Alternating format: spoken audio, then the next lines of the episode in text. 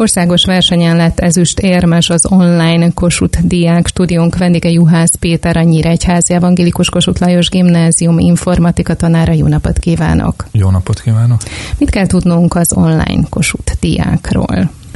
Volt nekünk egy offline diákújságunk, amit Kossuth diáknak hívtunk, de amikor digitális oktatásba került az iskola, akkor gondoltunk először arra, hogy most már nem offline formában, hanem online szeretnénk ezt megvalósítani, viszont annyival gondoltuk tovább a dolgot, hogy nem csak ezek a hagyományos iskolai versenyekről szóló beszámolók lesznek benne, hanem olyan témakörökben is, ami a diákokat érdekli.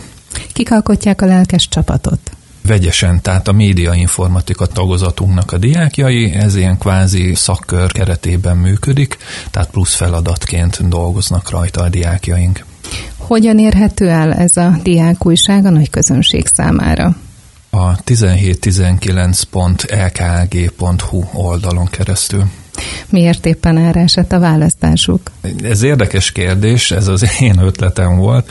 Diákjaink is kérdezték ezt, hogy miért pont 17-19. Egyébként nagyon egyszerű a megoldás, mert hogy a Szent István utca 17-19 szám alatt található az iskolánk. A rangos elismerést egy tehetségkutató média pályázaton nyerte el az iskola. Hogyan jött az ötlet, hogy induljanak ezen a megmérettetésen? Láttuk a Diák Újságírók Egyesületének a kiírását, ahol kimondottan online diák médiumok, tehát rádiók, iskolóújságok, fotósok vehettek részt. Ugye tavaly évben indult ez a diák újság, tehát nagy bátorság volt szerintem tőlünk, hogy elindultunk, de annyira tetszett a diákoknak, a kollégáktól is nagyon jó visszajelzéseket kaptunk, hogy beneveztük a diák újságunkat erre a versenyre. Szigorú zsűri bírálta a pályázatokat. Mi lehetett az, amivel mégis a dobogó második fokára állhattak? Avval indokolták a második helyezésünket, hogy mind a design, mind a tartalom nagyon színvonalas, és nagyon sokszínű volt a diák újságunk diákok lelkes csapata alkotja a stábot. Mi mindenre terjed ki témáiban ez az online diákújság?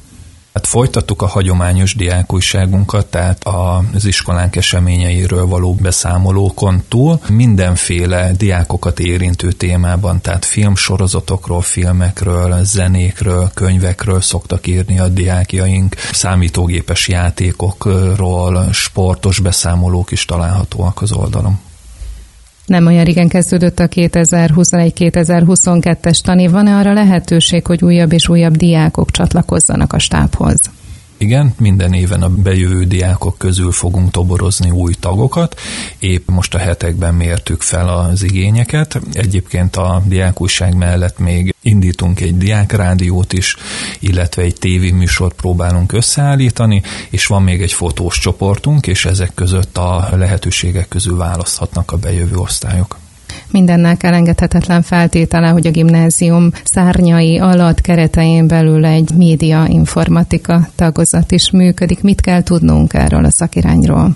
A médiai informatika tagozat 2013-tól létezik az iskolánkban. Először csak irányultságként választhatták a diákok, akkor még nem is indult teljes osztály, viszont jó néhány éve már akkora nagy a túljelentkezés, 11-szeres túljelentkezés van erre a tagozatunkra, hogy itt már külön osztályt tudunk indítani. Hogyan tekintünk a jövőre mind a tagozat, mind a diák újság életében? Szeretnénk tovább folytatni ezt a munkát, és szeretnénk a diákújságunk mellett a többi médiumot is bevonni, tehát a rádiózást és a televíziózást is, és szeretnénk majd őket is benevezni erre a versenyre, mert gondolom jövőre is fog indulni. Köszönöm szépen a beszélgetést. Köszönöm szépen.